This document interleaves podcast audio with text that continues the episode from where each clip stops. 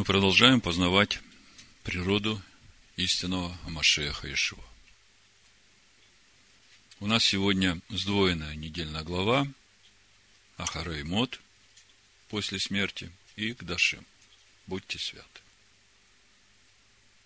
Ахарей Мод рассказывает нам о служении священников в праздник Йом-Кипур, День искупления. И мы видим, насколько серьезно это служение. Вот вы только задумайтесь над тем, что Всевышний посмотрел один день в жизни его народа, когда грехи народа не только покрываются, ну, как мы видим по себе, каждый день, когда мы согрешаем, естественно, мы раскаиваемся, естественно, мы верим в пролитую за наши грехи кровь Машеха Ишуа, мы получаем внутри это примирение, приходит покой. Конечно, если было искреннее, глубокое раскаяние, ты ощущаешь эту чистоту и святость, которая приходит. И живем дальше. Но оказывается, есть день, когда все эти грехи не только покрываются, но и выносятся. Выносятся из нашего храма, из нашего сердца. И вот когда я обо всем этом думал, были такие вопросы, а где же все-таки это святое святых в человеке? А где это место в человеке, где Всевышний открывается и говорит, и человек слышит? Читая недельную главу Хараймот и сравнивая с тем, что написано в послании евреев, что-то стало открываться, стало становиться более понятным, где же это место и что на самом деле происходит внутри нас. Это то, о чем мы сегодня поговорим. Наша недельная глава начинается с книги Левит, Вайкра, 16 главы. Я прочитаю первые два стиха, чтобы положить местописание в основание того, о чем я только что сказал. «И говорил Адонай Маше по смерти двух сынов Аароновых, когда они, приступив с чуждым огнем при лицу Аданая, умерли. И сказал Адонай Маше, скажи Аарону, брату твоему, чтобы он не во всякое время входил во святилище за завесу, перед крышку, что на ковчеге, дабы ему не умереть, ибо над крышкой я буду являться в облаке. В книге Исход в 25 главе мы читаем о том, как выглядит это место. Книга Шмот, 25 глава, с 21 стиха. «И положи крышку на ковчег сверху, в ковчег же положи откровение, которое я дам тебе. Там я буду открываться тебе и говорить с тобою над крышкою посреди двух херувимов, которые над ковчегом откровения. О всем, что не буду заповедовать через тебя, сынам Израиля. То есть, в святом святых стоит ковчег. Ковчеге скрижали откровения, откровения Всевышнего, то есть познание Его. Над ковчегом лежит крышка, крышка, которая вся из золота вместе с этими крувим, которая одновременно указывает и на жертву Машеха, и на учение, которое Всевышний дал своему народу через Машеха, через Маше и через Машеха, через Иешуа и его учеников.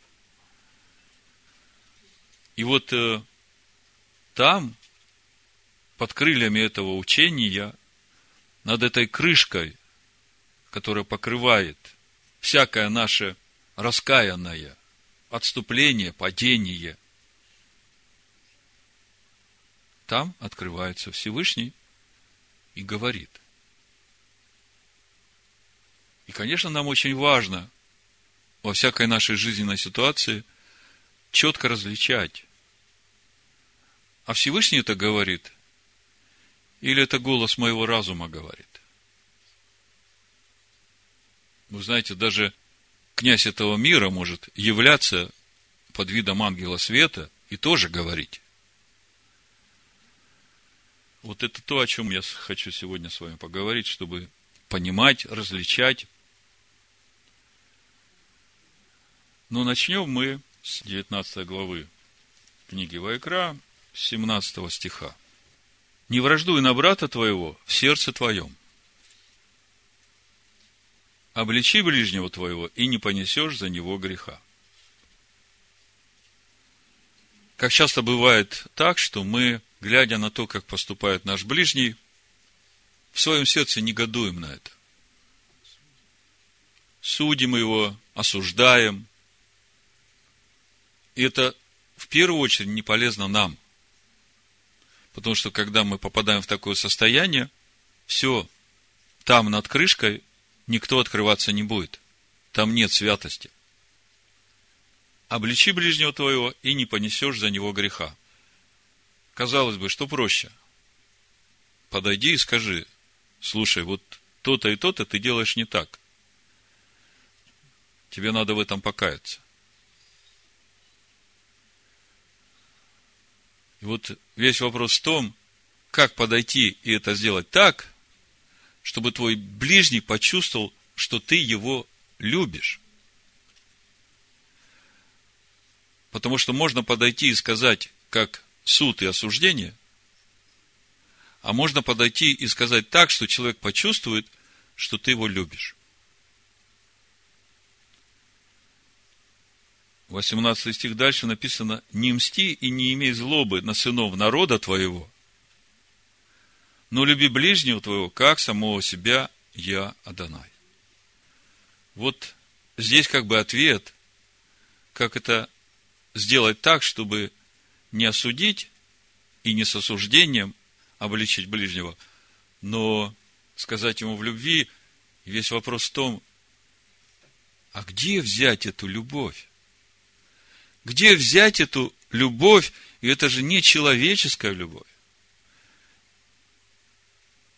Это очень важно нам понять, увидеть.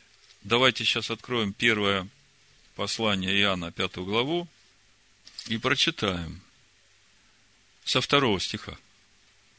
Что мы любим детей Божьих, узнаем из того, когда любим Бога и соблюдаем заповеди Его.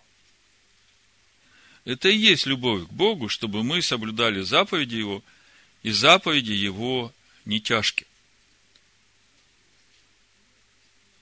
У меня к вам вопрос. Вот мы стараемся соблюдать Его заповеди. И вы можете сказать, что это является свидетельством того, что вы любите ближнего.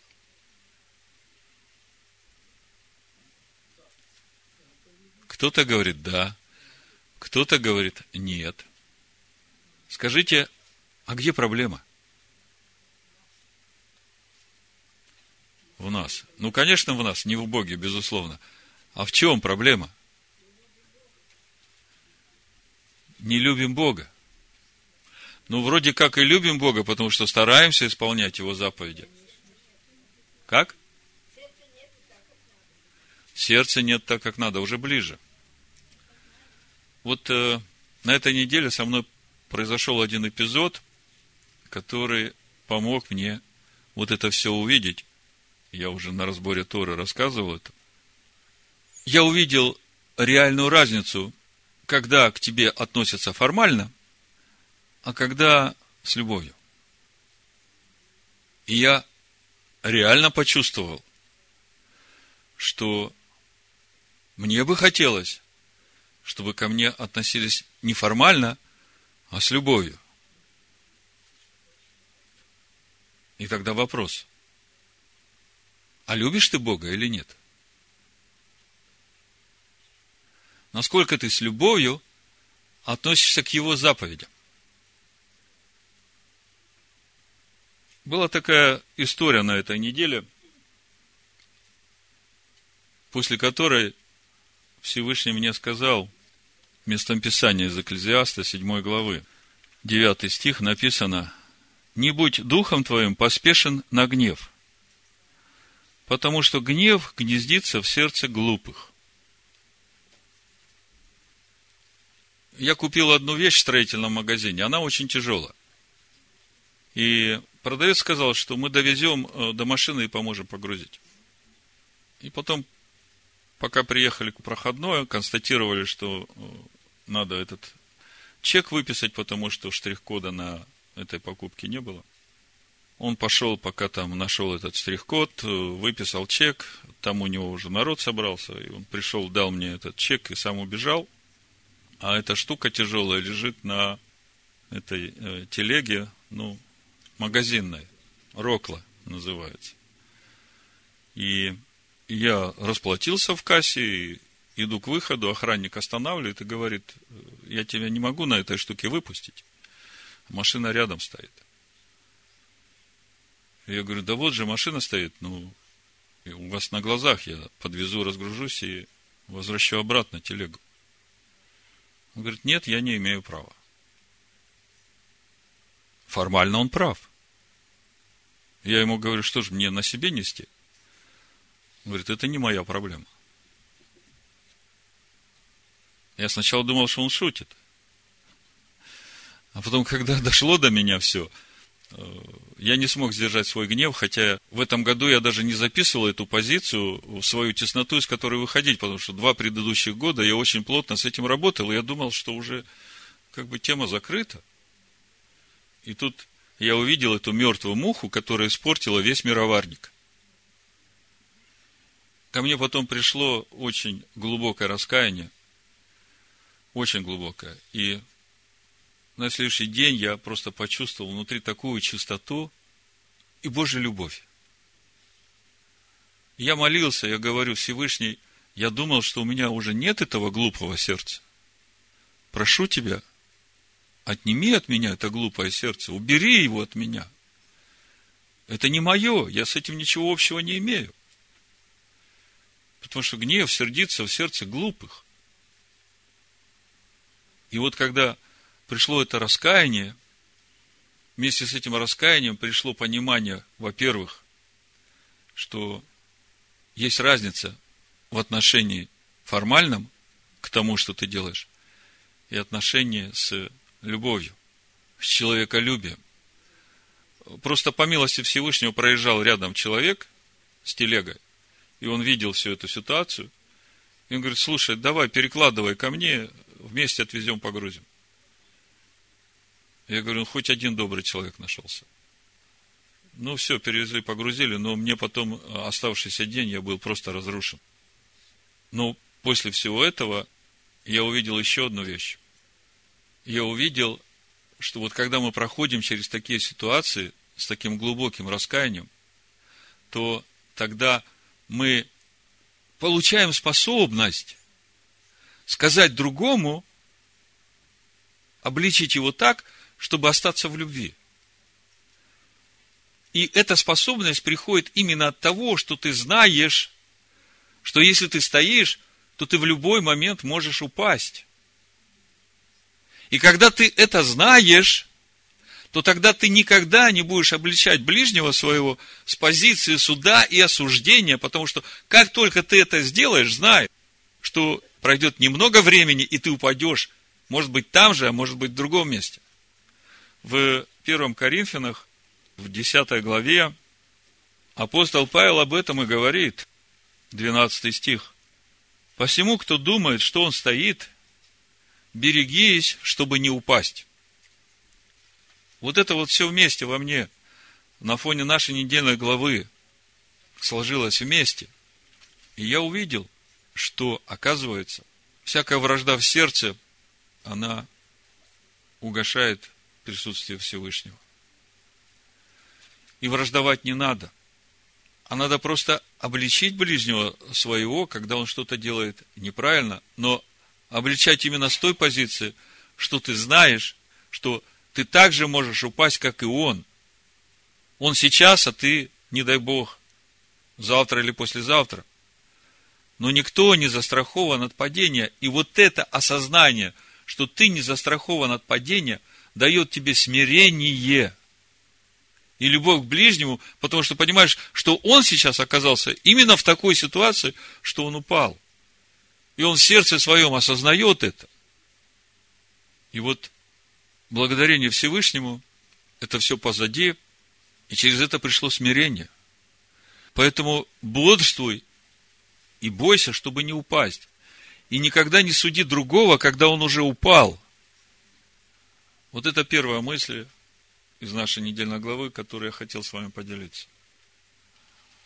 А вторая мысль, вот этот вопрос очищения святого святых. Я просто увидел, как много раз в течение года мы падаем, раскаиваемся, идем дальше. Но это все собирается там, в святом святых. И это надо выносить оттуда. И никто это не может сделать из нас, может сделать только Сын, который поставлен Отцом священно действовать в истинной скине. Так написано в уставе праздника Йом-Кипур в 16 главе. Давайте откроем, посмотрим. 29 стих, 16 глава Вайкра, и дальше буду читать. «И да будет сие для вас вечным постановлением. Седьмой месяц, в десятый день месяца, смиряйте души ваши, и никакого дела не делайте ни туземец, то есть неприродный житель, ни пришелец, поселившийся между вами. Ибо все день очищают вас, чтобы сделать вас чистыми от всех грехов ваших, чтобы вы были чисты пред лицом Аданая, это суббота покоя для вас. Смиряйте души ваши, это постановление вечное. Очищать же должен священник, который помазан и который посвящен, чтобы священнодействовать ему вместо отца своего. Удивительный день. От нас ничего не требуется, кроме как смирять душу свою и стоять в благоговении и трепете перед Всевышним. Зная, что очищает Он нас сейчас. Не только покрывает наши грехи, которые мы сделали, но Он это все выносит вон из нашего внутреннего человека, из скини нашей. Вот как вы чувствуете себя в своем доме, когда вы сделали генеральную уборку? Все помыто, все чисто, все блестит, ни одной пылинки. Дышится легко, просторно внутри. Никакого угнетения, все на своих местах. И когда я читаю о том, как происходит вот это очищение, вот этот вынос, ну, то, как происходит покрытие, мы все знаем. Приносится в жертву козел, который выпал по жребию Адонаю, и кровью его кропится, и в святом святых кропится перед крышкой. Подумайте, и святой святых надо очищать, оказывается. Хотя мы уже в истинной скине. И Машех уже священнодействует в истинной скине. То, что искупается кровью всякий грех, это нам понятно. А вот то, что это выносится, вот это важно. И когда смотришь, как это происходит, смотрите, 18 стих. «И выйдет он к жертвеннику, который пред лицом Аданая, и очистит его, и возьмет крови тельца и крови козла, и возложит на роги жертвенника со всех сторон, и покропит на него кровью с перста своего семь раз». Это уже очищение внешнего жертвенника. Перед этим было очищено и святое святых, и святилище, и очистит его, и осветит его от нечистот сынов Израилевых. И совершив очищение святилища, скинии собрания и жертвенника, приведет он живого козла. И возложит Аарон обе руки свои на голову живого козла. И исповедает перед ним у нас в синодальном тексте написано все беззакония сынов Израилевых. Когда я смотрю в тексте Торы, написано Авон. Грех, совершенный преднамеренно. Дальше. И все преступления их. На иврите стоит пыша. Открытый бунт против Всевышнего и все грехи их.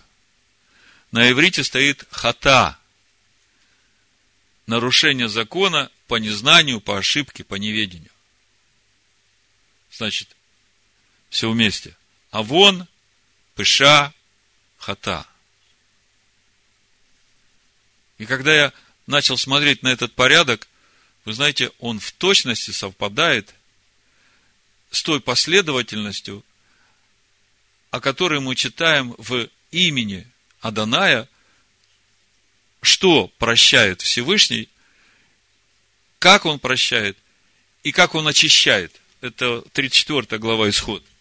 Просто я буду читать из э, перевода Санчина, там это легко будет видно. Значит, э, шестой стих, 34 глава книги Шмот. Прошел Адонай перед Машею и возгласил, Адонай, Адонай всесильный, милостивый, милосердный, долготерпеливый, тот, чьи любовь и страдания безмерны. Помнящий доброе дело отцов для тысяч поколений их потомков, седьмой стих, прощающий грех, вот это и есть авон, грех, совершенный преднамеренно, непокорность, это пыша, открытый бунт против Всевышнего, и заблуждение, то есть хата, нарушение закона по незнанию. И дальше написано, и очищающий раскаявшегося, и не очищающий не раскаявшегося. Пенаке, лё, янаке. В праздник Йом-Кипур мы произносим эти сущностные качества Всевышнего десять раз. Так произносил первосвященник это имя во время служения в праздник Йом-Кипур в святилище, когда храм стоял. И останавливается текст этого имени именно в этом месте, где написано в Инаке и очищающий. Дальше уже не читается. То есть, праздник Йом-Кипур не только для того, чтобы покрыть, но для того, чтобы очистить и вынести все раскаянное. И я уже говорю вам, что истинное раскаяние, глубокое раскаяние, оно приносит внутрь свет Всевышнего. Я вам даже скажу больше. Я вижу, что это один из важных инструментов в руках Всевышнего для того, чтобы взращивать в нас это божественное естество, эту новую природу. И у пророка Исаия написано в 57 главе, что Всевышний живет именно в этих сокрушенных и смиренных сердцах, чтобы оживлять их. Исайя 57, 15. Так вот, мы говорим о том, что для того, чтобы обличить ближнего, нужна любовь к ближнему. А для того, чтобы была эта любовь к ближнему, мы видим, что это не человеческая любовь, а любовь Всевышнего. А для того, чтобы была любовь Всевышнего, тебе нужно любить Бога так, чтобы это было не формально, а от сердца. И вот как узнать, где я поступаю формально, а где от сердца? Как узнать? Голос. Голос, который тебе скажет и который тебя не обманет – и который всегда будет говорить истину. Я вам говорил, что один из вопросов у меня был, а где же это место? Где это святое святых в человеке? Где Всевышний раскрывается и говорит?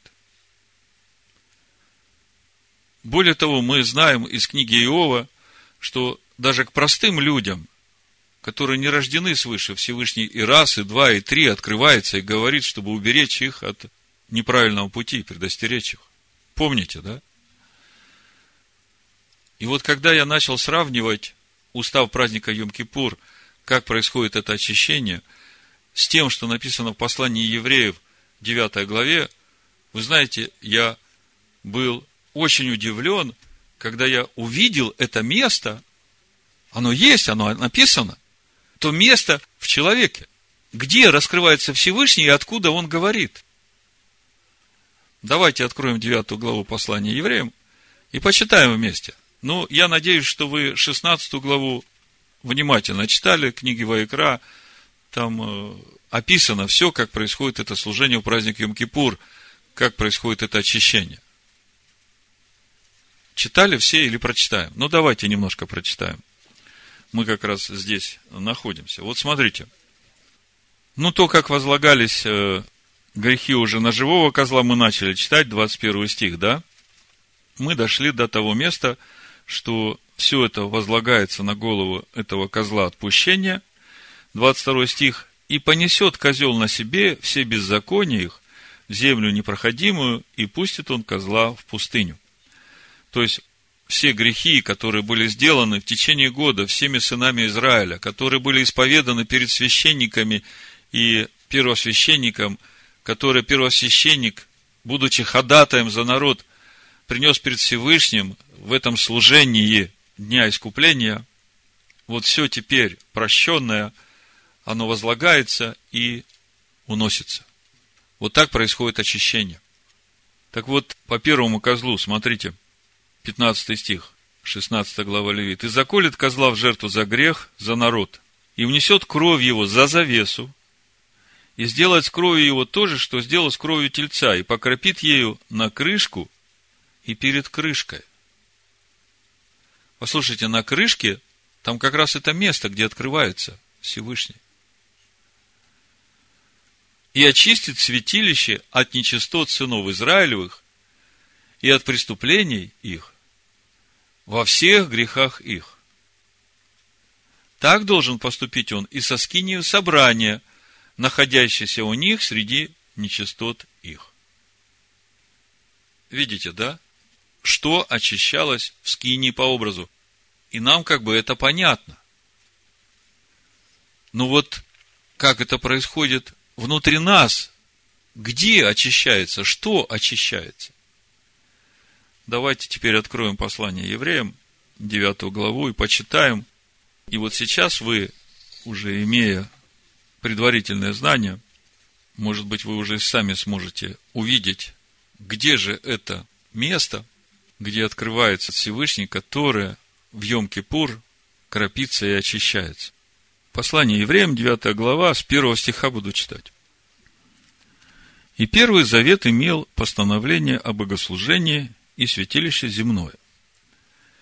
Ибо устроено было скиния первая, в которой был светильник и трапеза, и предложение хлебов, которое называется святое. За вторую же завесою была скиния, называемая Святое Святых, имевшая золотую кадильницу и обложенный со всех сторон золотом ковчег завета, где были золотой сосуд с манною, жезл Аарона расцветший и скрижали завета.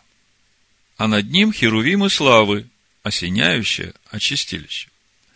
О чем не нужно теперь говорить подробно.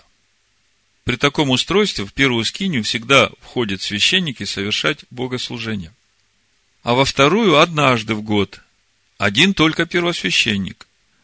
Не без крови, которую приносит за себя и за грехи неведения народа. Сим Дух Святый показывает, что еще не открыт путь во святилище, доколе стоит прежняя скиня. Она есть образ настоящего времени, в который приносятся дары и жертвы, не могущие сделать в совести совершенным приносящего. Послушайте, оказывается, главная цель этого служения сделать совершенным в совести того, кто приносит жертву. Читаем дальше. Которые с ествами и питьями и различными омовениями и обрядами, относящимися до плоти, установлены были только до времени исправления. Но Машиах, первосвященник будущих благ, придя с большей и совершеннейшую скинию, нерукотворенную, то есть не такого устроения, и не с кровью козлов и тельцов, но со своей кровью, однажды вошел во святилище – и приобрел вечное искупление. Ибо если кровь тельцов козлов и пепел телицы через окропление освящает оскверненных, дабы чисто было тело, то кольми паче кровь Машеха, который Духом Святым принес себя непорочного Богу, очистит совесть нашу от мертвых дел для служения Богу живому и истинному. Что очистит? А в Первом Завете, в Скине по образу, что очищалось? Святое святых, святилище, жертвенник. И мы читаем, что кровь тельцов и козлов, которые приносились в очищение, не могли сделать совершенными в совести тех, которые приносили эти жертвы. Из года в год совесть их обличает, что они делают то же самое. Иешуа приносит одну жертву, чтобы очистить совесть нашу от мертвых дел для служения Богу живому и истинному. Вы знаете, такого понятия, как совесть, ни в Торе, ни в пророках нет. И тогда возникает вопрос, а что же есть вообще совесть? Вот вы подумайте, как совесть ведет себя в человеке. Она независима, вы согласны со мной? То есть, она не подвластна ни воле человека, ни желаниям человека. Человек может слушать ее, может не слушать, но она не прогибается под человека. И когда я начал смотреть в Писаниях Нового Завета у апостола Павла, да и в Евангелиях есть, все, что сказано о совести. Вот послушайте. В Римлянах 9 главе, в первом стихе апостол Павел говорит, «Истину говорю в Машиахе, не лгу, свидетельствует мне совесть моя в Духе Святом». То есть, мы видим, что совесть свидетельствует. Свидетельствует о том, что то, что говорит Павел, в точности соответствует тому, как есть в Машехе. А Машех – это Слово Всевышнего. То есть, если бы Павел что-то говорил, что не соответствует Слову Всевышнего, то совесть, она бы сразу вот это рассогласование увидела. Павел говорит, что Дух Всевышнего во мне через совесть мою говорит, что нет никакого рассогласования. Я все говорю, как написано в Слове. То есть мы видим, что совесть свидетельствует. Об этом же самом мы читаем в Римлянах 2 главе, в 15 стихе. Написано о язычниках, которые живут по закону Всевышнего. Римлянам 2 глава, с 9 стиха буду читать. Скорбь и теснота всякой души человека, делающей злое. Что значит делать доброе, что значит делать злое в понятии священных писаний? Делать доброе – это значит жить по слову, делать злое – это значит э, против слова жить. Во-первых, Иудея, потом и Елена. Напротив, слава и честь и мир всякому, делающему доброе – во-первых, Иудею, потом и Елену. Ибо нет лицеприятия у Всевышнего. Те, которые, не имея закона, согрешили, вне закона и погибнут. А те, которые по закону согрешили, по закону осудятся. Потому что не слушатели закона праведны перед Богом, но исполнители закона оправданы будут. Ибо когда язычники, не имеющие закона по природе, законное делают. По какой природе?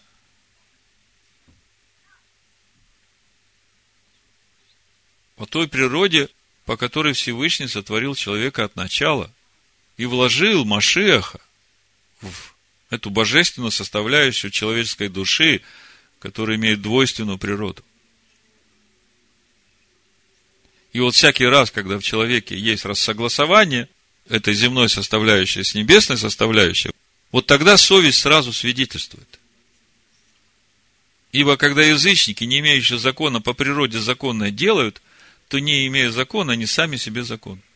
Они показывают, что дело закона у них написано в сердцах, о чем свидетельствует совесть их и мысли их. Слышите? Совесть свидетельствует. Павел говорит, истину говорю в Машехе, не лгу, свидетельствует мне совесть моя в Духе Святом. У Иоанна в 8 главе в 9 стихе, помните там, когда женщину привели, взятую в прелюбодеяние, перед Иешуа поставили. Мы там читаем о том, что Иешуа говорит, 7 стих, когда же продолжали спрашивать его, он, восклонившись, сказал им, кто из вас без греха, первый брось в нее камень. И опять, наклонившись, низко писал на земле. Они же, услышавшие то, и будучи обличаемы совестью, стали уходить один за другим. Начиная от старших до последних. И остался один Иешуа и женщина, стоящая посреди. То есть мы видим, что совесть свидетельствует, мы видим, что совесть обличает. В послании Тимофея 4 главе можем увидеть, что есть люди, у которых совесть не работает. Она сожжена. 1 Тимофея, 4 глава. С первого стиха буду читать. Дух же ясно говорит, что в последние времена отступят некоторые от веры, внимая духом обольстителем и учением бесовским. Через лицемерие лжесловесников сожженных в совести своей. То есть, в последние времена появятся учителя, которые не будут говорить истину, как апостол Павел говорил истину в Машехе, ему Дух Святый через совесть свидетельствовал, что он все говорит правильно. Он говорит, в последнее время появятся учителя, которые будут сожжены в своей совести. Они будут нести ложные учения, и никакого угрызения совести даже чувствовать не будут за это, потому что совесть сгорела от беззаконий.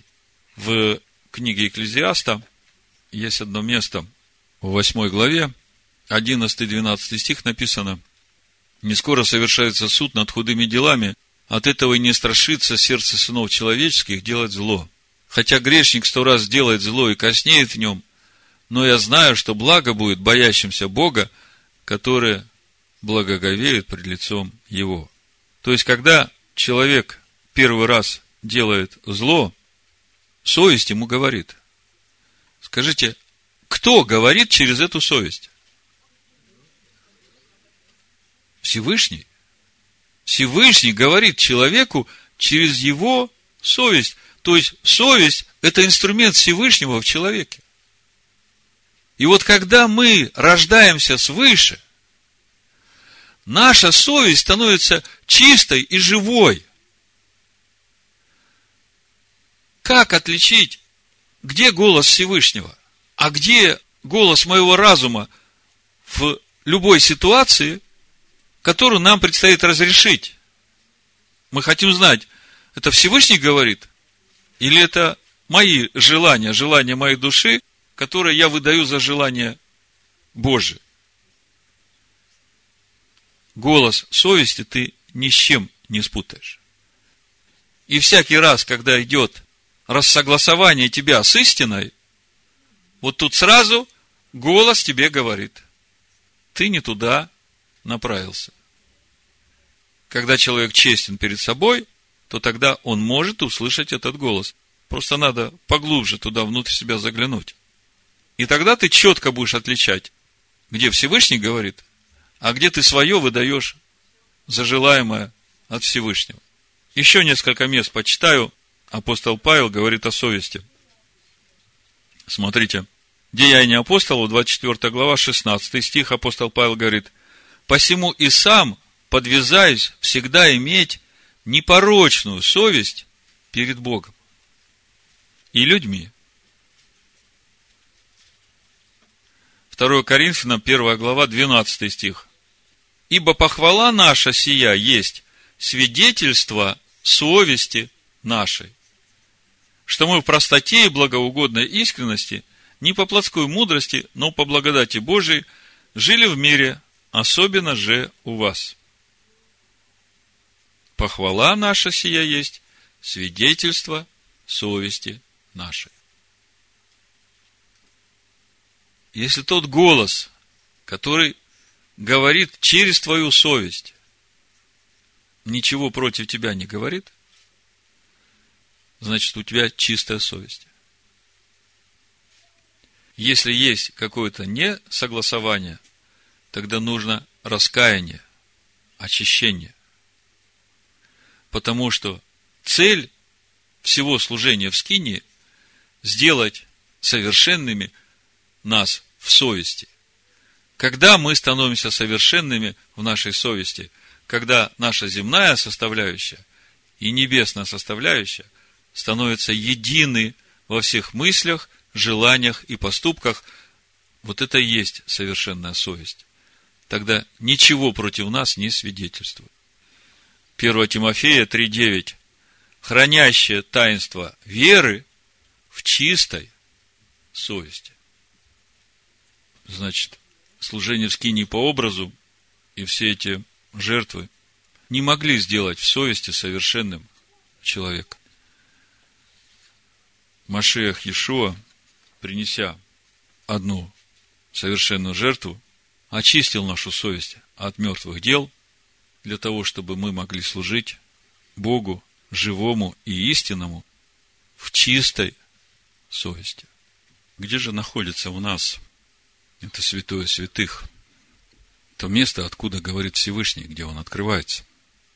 И мы понимаем, что все это в нашем сердце.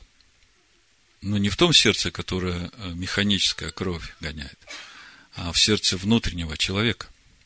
И где же это сердце находится, и где там в этом сердце это святое святых. Я вот прочитаю вам несколько мест Писания, и вы увидите. В Евангелии от Луки, в 17 главе, у Ишуа спрашивают, когда придет Царствие Божие? Отвечал им, не придет Царствие Божие приметным образом. И не скажут, вот оно здесь или вот там, ибо вот Царствие Божие внутрь вас есть. Царствие Божие. Вот там, во святом святых, где раскрывается Всевышний, там Царствие Божие. И мы понимаем, что это в нашем сердце. И было время, когда народ Израиля не имел личного общения со Всевышним они только через э, служение в скине по образу, через э, священников могли как-то приблизиться к Всевышнему.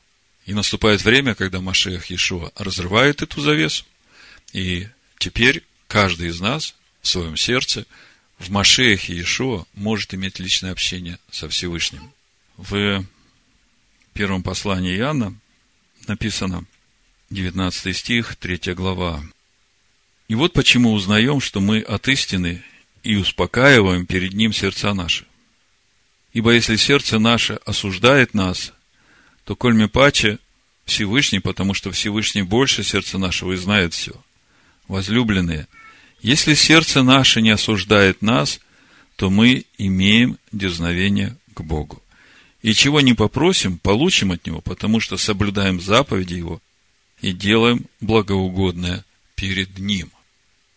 Сердце осуждает. И мы видим, что это осуждение приходит через голос совести. То есть, вот там, в святом святых, над крышкой, в нашем сердце, там, где раскрывается Всевышний, мы увидели, что его голос говорит к нам через нашу совесть.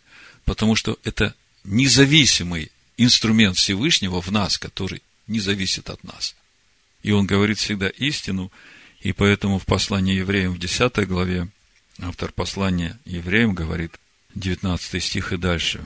Итак, братья, имея дерзновение входить во святилище посредством крови Иешуа Машеха, путем новым и живым, который Он вновь открыл нам через завесу, то есть плоть свою, то есть мы получили рождение свыше и получили эту способность иметь личное общение с Ним. Что может быть лучше? и имея великого священника над Домом Всевышнего, да приступаем с искренним сердцем, с полной верою, краплением очистивши сердца от порочной совести. Вот она где, святая святых, в сердцах наших совесть наша. И когда она беспорочна, тогда Всевышний открывается и говорит с нами, и мы ясно слышим Его голос. Да приступаем с искренним сердцем, с полной верою, краплением, очистивши сердца от порочной совести. Мы все время думали, а где это в нас, там, где крапится, в святая святых, в праздник Йом-Кипур, чтобы очистить это святилище, это святое святых, чтобы чисто стало в доме, чтобы дом наполнился светом и славой Всевышнего. И вот оказывается, это все в нашем сердце. И совесть в нашем сердце – это самое святое, там, откуда говорит Всевышний. Поэтому слушайте голос Всевышнего, говорящий через вашу совесть. Да будет так, Бешема Машеха Ишуа. Амин.